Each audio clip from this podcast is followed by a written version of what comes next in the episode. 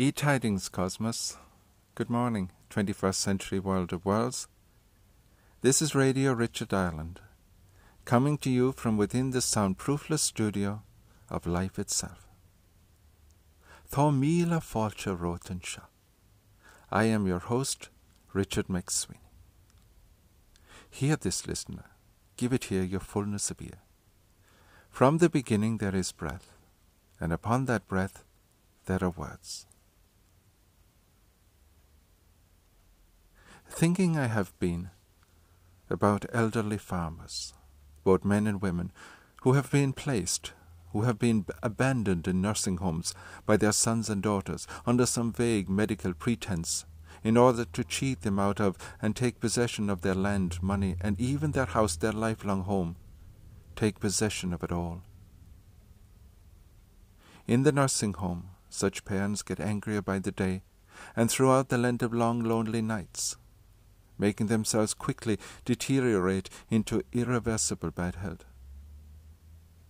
What kind of sons, what kind of daughters are they?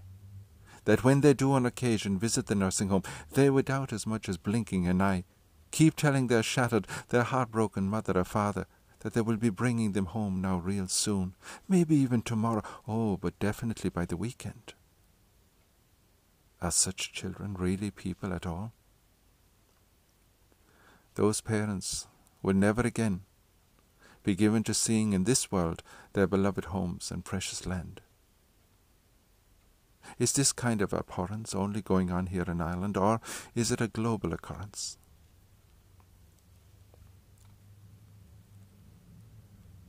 And the sage in the digital age speaks of the philosopher of old, saying, He asked, How does a river, a stream, know it is on its way to the sea? Does it consider itself on a return journey, or is it just going forward unknowingly, or does it perhaps see itself as doing both? What are rivers and streams? Are there not rain flowing along as to it falling down? In today's broadcast, I'll be reading from As You Like It, Tao Te Ching, and the true classic of Southern Taoist fragrance. This is a reading in continuity from As You Like It. O Jupiter, how weary are my spirits! I care not for my spirits if my legs were not weary. I could find in my heart to disgrace my man's apparel and to cry like a woman, but I must comfort the weaker vessel, as doublet and hose ought to show itself courageous to petticoat. Therefore courage, good Aliena. I pray you bear with me, I cannot go no further. For my part, I had rather bear with you than bear you, yet I should bear no cross if I did bear you, for I think you have no money in your purse. Well, this is the forest of Arden. I now I'm in Arden, the more fool I. When I was at home, I was in a better place, but travellers must be content. I be so good, Touchstone. Look you, who comes here? A young man and an old in solemn talk. That is the way to make a scorn you still. O Con, that, I, that thou knowest how do I, I do love her. I partly guess, for I have loved ere now. No, Corin, being old, thou canst not guess, though in thy youth thou wast as true a lover as ever sighed upon a midnight pillow. But if thy love were ever like to mine, as sure I think I did never man love so, how many actions most ridiculous hast thou been drawn to by thy fantasy? Into a thousand that I have forgotten. Oh, thou didst then never love so heartily, if thou rememberest not the slightest folly that ever love did make thee run into, thou hast not loved. Or if thou hast not sat as I do now, wearing thy hearer in thy mistress's praise, thou hast not loved. Or if thou hast not broke from company abruptly, as my passion now makes me, thou hast not loved. O Phoebe, Phoebe, Phoebe. Alas, poor shepherd, searching of thy wound, I have by hard adventure found mine own. And I mine. I remember when I was in love, I broke my sword upon a stone, and bid him take that for coming a night to uh, Jane's smile.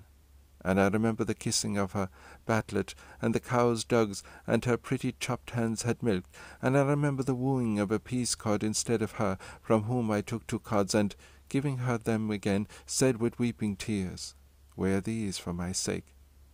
We that are true lovers run into strange capers. But as all is mortal in nature, so is all nature in love mortal in folly. Thou speakest wiser than thou art aware of. Nay, I shall ne'er beware of mine own wit till I break my shins against it. Jove, Jove, this shepherd's passion is much upon my fashion, and mine, but it grows something stale with me. I pray you, one of your question, one of your question, yon man, um, and, and if he for gold will give us any food, I faint almost to death. Hallo, you clown! Peace, fool, he's not thy kinsman. Who calls? You're better, sir, else are they very wretched.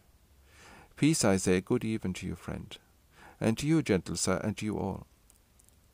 I pray thee, shepherd, if that love or gold can in this desert place by entertainment bring us where we may rest ourselves and feed.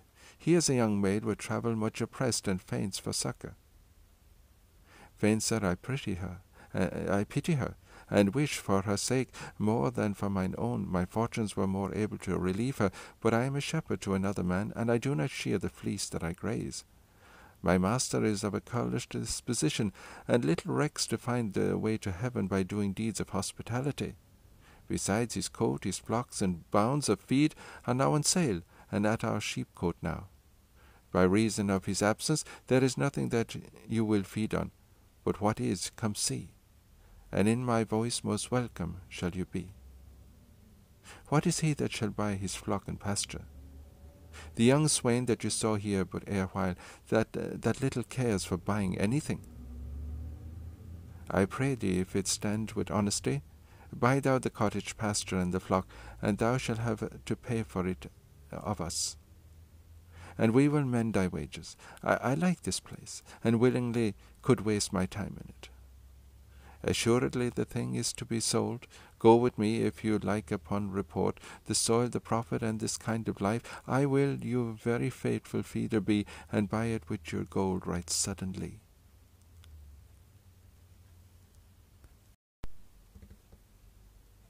Tao Te Ching, Installment 24 The one who stands on tiptoe can't persist long. The one who walks by striding can't go far. The one who sees everything in his eyes can never be shrewd. The one who claims self righteousness will never be exalted by others. He or she who steals others' feats for themselves are worthless people. He or she who boasts of their merit can't enjoy a long life. Viewed from the Tao standpoint, these people are like remains of a meal or a tumor on the body, which no one would like. Hence, a Tao practitioner should not become one of them.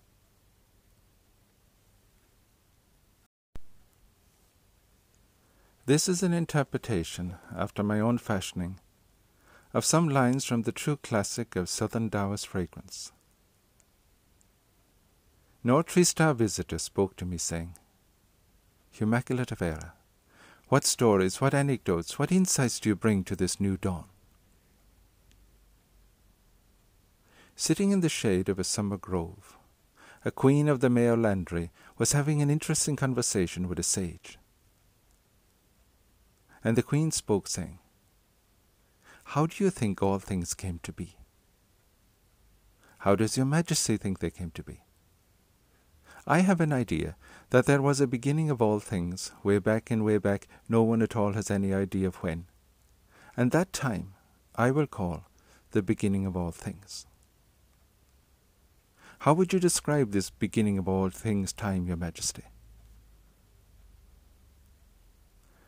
There was nothing at all then. There was nothing at all that could be named. It was in this state of nothing at all that there mysteriously arose the first existences how they arose, I, I, I know not. These first existences were without any bodily shape. From these things could then be produced, received, as it were, what I call their proper character, their quality. And it is from them we and everything are produced, and from us and everything will the future generations and things be produced. As you claim, Your Majesty, there to have been a beginning of all things. Will there be some time way forward in the unknown when there will be an end to all things, including all the generations of descendants? Yes, that would be right. Then, will that, will that be it, Your Majesty?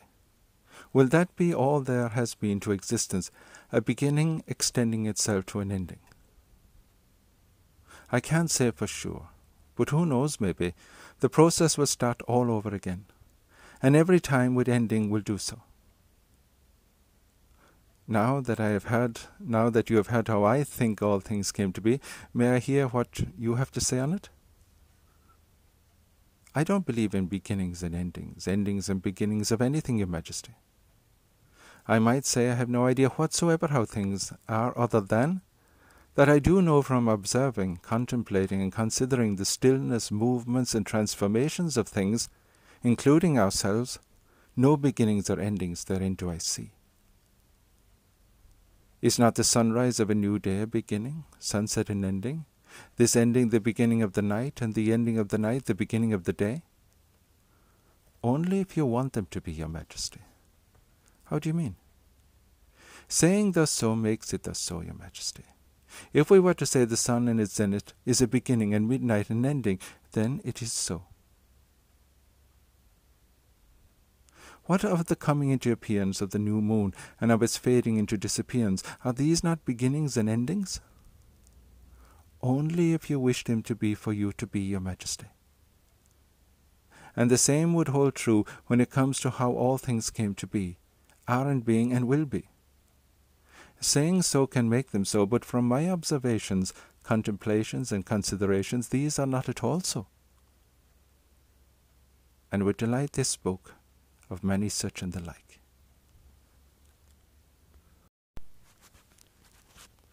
In a dawn reverie of this new day, meditated I on what an immortal self of mine did say, did lovingly relay, way back in days of long, long, long gone by. O mortal self of mine, when with living in your own realm and time, you will love the habitation of yourself, this sacred place where dwells your power. All right, I will leave it at that for today. Enjoy taking very good care of yourself and those around you. Be ever so grateful for your many blessings and spare a thought too for peoples living in faraway places, in all different kinds of situations, often very difficult and not at all of their own making.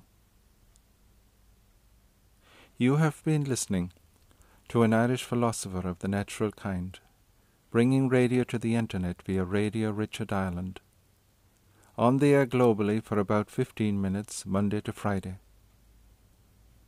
The script format of today's broadcast will be available at a future date on AuthenticClosetDramascripts.com. It is truly an honor to have you listening. It is more than a voice in your ear. There is power in listening, more than a phrase in your eye. Insight there is in reading. Enjoy both and please do spread the word. Thank you so much, Richard. May you be a blessing unto yourself by way of your past, by way of your present, and by way of your future. Slán agus.